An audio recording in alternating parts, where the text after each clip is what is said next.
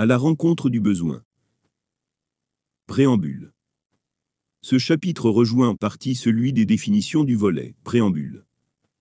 Un besoin est un manque que nous devons combler. Ce manque est souvent accompagné d'une sensation désagréable pour nous prévenir du manque. Cette sensation de manque est aussi la promesse d'un plaisir agréable pour nous inciter à le combler. Temporalité.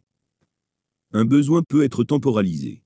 Le manque à combler peut être immédiat, comme il peut être à venir, comme il peut être sur la durée. Le besoin de respirer est immédiat. Le besoin de manger est à venir. Le besoin d'un environnement sain est sur la durée. Nous devons immédiatement respirer à hauteur du nécessaire à notre condition physique. Nous devons prévoir de manger à hauteur de notre connaissance du manque à venir.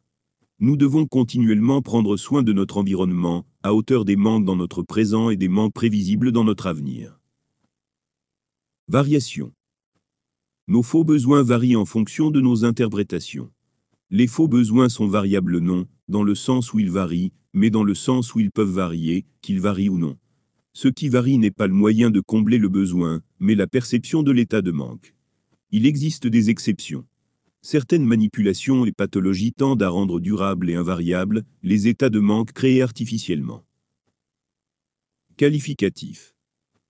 Divers qualificatifs seront employés pour observer et dissocier les différents besoins et les différentes envies. Inéluctable, qui ne peut pas être évité. Irrépressible, qui ne peut pas être contenu, limité, réprimé. Irréductible, qui ne peut pas être réduit impérieux, pour ce qui est d'un besoin, qui est urgent et impératif pour la survie. Orphelin, qui est détaché de tout besoin. Synthétique, qui n'est pas d'origine naturelle, qui est fabriqué ou façonné artificiellement. Un résultat synthétique fait toujours suite à un choix conscient, même si ce choix n'avait pas ce résultat pour objectif. Il n'existe pas de production synthétique sans conscience. Besoins irrépressibles. Les besoins nommés irrépressibles sont aussi irréductibles. Pour simplifier la lecture et l'écriture, je les nommerai irrépressibles. Besoin. Un besoin n'est pas une chose que l'on choisit. Un besoin est une chose qui nous est imposée. Au pire, une tiers personne nous impose un besoin et nous fait croire que nous nous imposons à nous-mêmes. Au mieux, la nature nous l'impose. Ordinaire. Il est possible de dire que manger, boire, dormir, etc. sont des besoins inéluctables. Nous ne pouvons pas nous passer de manger, de boire, ou de dormir, sauf exception biologique pour ce dernier cas. Nous en passer serait un risque létal sur la durée. Il ne faut pas confondre inéluctable, impérieux et irrépressible. Aucun besoin ordinaire n'est irrépressible. Nous pouvons manger moins, être moins actifs, pour moins de besoins. Dans les besoins ordinaires, le caractère irrépressible apparaît dans le dosage. Le besoin de manger peut être réduit, mais à trop le réduire, il perdure même après avoir tenté de le combler. S'il perdure, alors il n'a pas été comblé. Il n'est pas possible de réduire le besoin de manger en des du nécessaire assurant que ce besoin ne perdure pas. Seul le dosage nécessaire, pour combler notre besoin est irrépressible, et à hauteur de nos besoins impérieux. Irrépressible. Un besoin irrépressible est un besoin qu'il n'est pas possible de réduire. L'occulter serait nous générer un malheur durable. Les besoins irrépressibles, sans question de dosage, apparaissent dans l'urgence et dans le risque, c'est-à-dire dans les besoins impérieux. Si vous chutez, vous avez besoin de vous réceptionner. Il n'est nullement question d'un dosage, mais d'une action complète. Du plaisir au besoin. Lorsqu'un individu se perd dans une misère existentielle, une misère dans laquelle les plaisirs remplacent les besoins, dans ces cas extrêmes, ces plaisirs ne sont plus des plaisirs, ils deviennent de faux besoins. Ces faux besoins nous apparaissent aussi répressibles, inéluctables et impérieux que nos vrais besoins. Ces plaisirs, ces faux besoins, deviennent indispensables pour contrer les effets d'un malheur pérenne. Lorsque la porte qui mène au bonheur est verrouillée, celle qui mène à notre perdition est grande ouverte. Sans accès au bonheur, notre seul remède au malheur est la perdition dans des plaisirs qui accentuent nos malheurs. Ces plaisirs deviennent des besoins irrépressibles. Ces plaisirs remplacent nos vrais besoins, à nos dépens. Les réduire serait faire face à nos malheurs, sans pouvoir les combattre, par manque de moyens. Nous pouvons uniquement les nourrir et les oublier, ou vivre les yeux grands ouverts en subissant nos malheurs de plein fouet. Du besoin synthétique, au faux besoin. Besoin ou moyen. Il convient de ne pas confondre un besoin synthétique et le moyen synthétique de combler un besoin. Un besoin est un manque. Le moyen est l'objet capable de combler ce manque. Naturel, synthétique ou faux besoin. Un besoin naturel est une chose qui nous est imposée par la nature. Un besoin synthétique est un manque qui prend sa source dans nos choix ou dans celui des autres. Un besoin synthétique n'est pas encore un faux besoin. Un besoin synthétique est une envie aux apparences d'un besoin. Il peut être dissous. Mais il peut aussi devenir un faux besoin, aussi impossible à dissoudre qu'un vrai besoin. La nature pour faux prétexte. Il nous arrive souvent de prétexter la nature pour interpréter un besoin synthétique, dans l'objectif de nous détacher de toute responsabilité quant à ce besoin. L'expression la plus courante est ⁇ Je ne peux pas faire autrement, c'est ma nature ⁇ Il ne faut pas confondre ses choix personnels et les directives imposées par la nature. Quelle que soit notre nature, nous avons le choix d'y succomber ou non. Seuls les choix imposés par la nature sont naturels. Nous avons le choix de laisser aller notre colère ou de la retenir. Nous n'avons pas le choix de manger pour survivre. Notre colère est plus souvent le résultat du choix des autres, le résultat de notre éducation, de notre endoctrinement, ou notre propre choix relatif à ce que nous utilisons comme nourriture physique et comme nourriture intellectuelle. Il est reconnu qu'une mauvaise alimentation peut provoquer des troubles émotionnels et des troubles du comportement. Il est reconnu que nos nourritures intellectuelles influencent nos comportements. Nos choix de nourriture sont nos choix, et partiellement le choix des autres à hauteur des choix disponibles proposés par notre contexte économique. Ce ne sont pas les choix de la nature. La nature nous a offert un vaste choix de nourriture possible. Ce n'est pas de la responsabilité de la nature, si nous faisons des choix qui nous amènent à ne pas pouvoir contrôler nos excès de violence. Bien au contraire, la nature nous guide dans une autre voie. Mais nos choix portent sur d'autres guides, plus synthétiques, tels que déjà expliqués. Vers les faux besoins. Les besoins synthétiques peuvent être dissous. Il suffit de ne plus les considérer comme des besoins ou comme des envies pour ne plus en subir les effets. Alors que nous avons conscience qu'il ne s'agit pas de vrais besoins, nous supposons qu'ils ne puissent pas être dissous. Si nous acceptons qu'ils ne puissent pas être dissous, ils deviennent de faux besoins. Si nous acceptons qu'ils puissent être dissous, ils redeviennent de simples envies faciles à dissoudre. Si nous n'y pensons pas, ils restent des besoins synthétiques, ressentis comme de vrais besoins plus nous les ressentons comme de vrais besoins, et plus il sera difficile de les percevoir, comme de simples envies. Le passage du besoin synthétique au faux besoin s'opère, lorsque nous devenons dépendants du moyen nécessaire, pour combler un besoin synthétique devenu irrépressible sans être impérieux. L'envie à l'origine du besoin synthétique devient alors un faux besoin. Faux besoin. Différence. Les faux besoins sont les besoins synthétiques que nous ne parvenons plus à dissoudre. Il est difficile de les différencier, tant que nous n'essayons pas de les dissoudre. Les addictions sont généralement de faux besoins. Les faux besoins ont pour principal effet de se faire passer pour de vrais besoins. Nous ne supposons pas qu'ils puissent être de faux besoins. Nous ne supposons pas qu'ils puissent être dissous. Les addictions nous mènent à imaginer des prétextes et des excuses par dizaines pour ne jamais essayer. Dérive. Nous avons la capacité de produire des moyens ne correspondant à aucun besoin, et des moyens, dont le besoin correspondant est synthétique.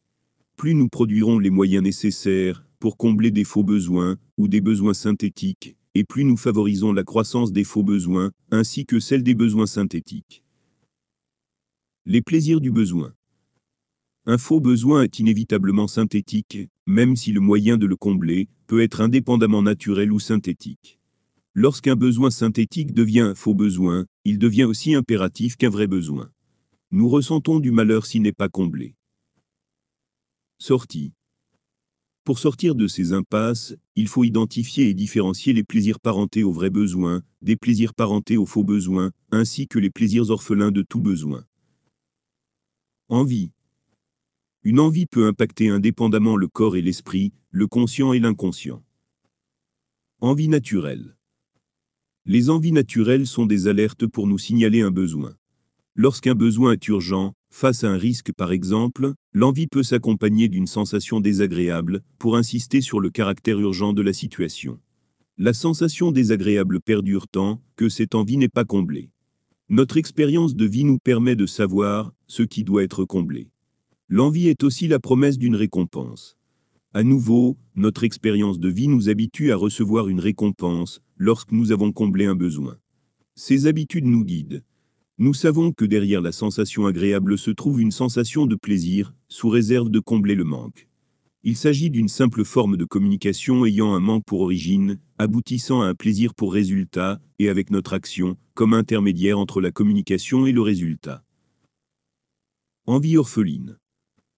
Nous avons la capacité de produire des moyens qui ne correspondent à aucun besoin, ou dont le besoin correspondant est synthétique. Plus nous produisons ce type de moyens, et plus ceux qui les produisent sont tentés de nous y faire succomber.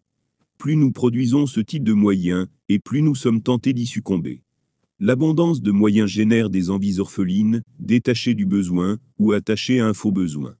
Plus encore lorsque nos communications nous manipulent en ce sens. Les manipulations marketing, dont l'objectif est de créer des envies orphelines, accroissent nos envies hors contexte du besoin. Ce qui fait d'une envie, une envie orpheline est son manque de parenté à un vrai besoin.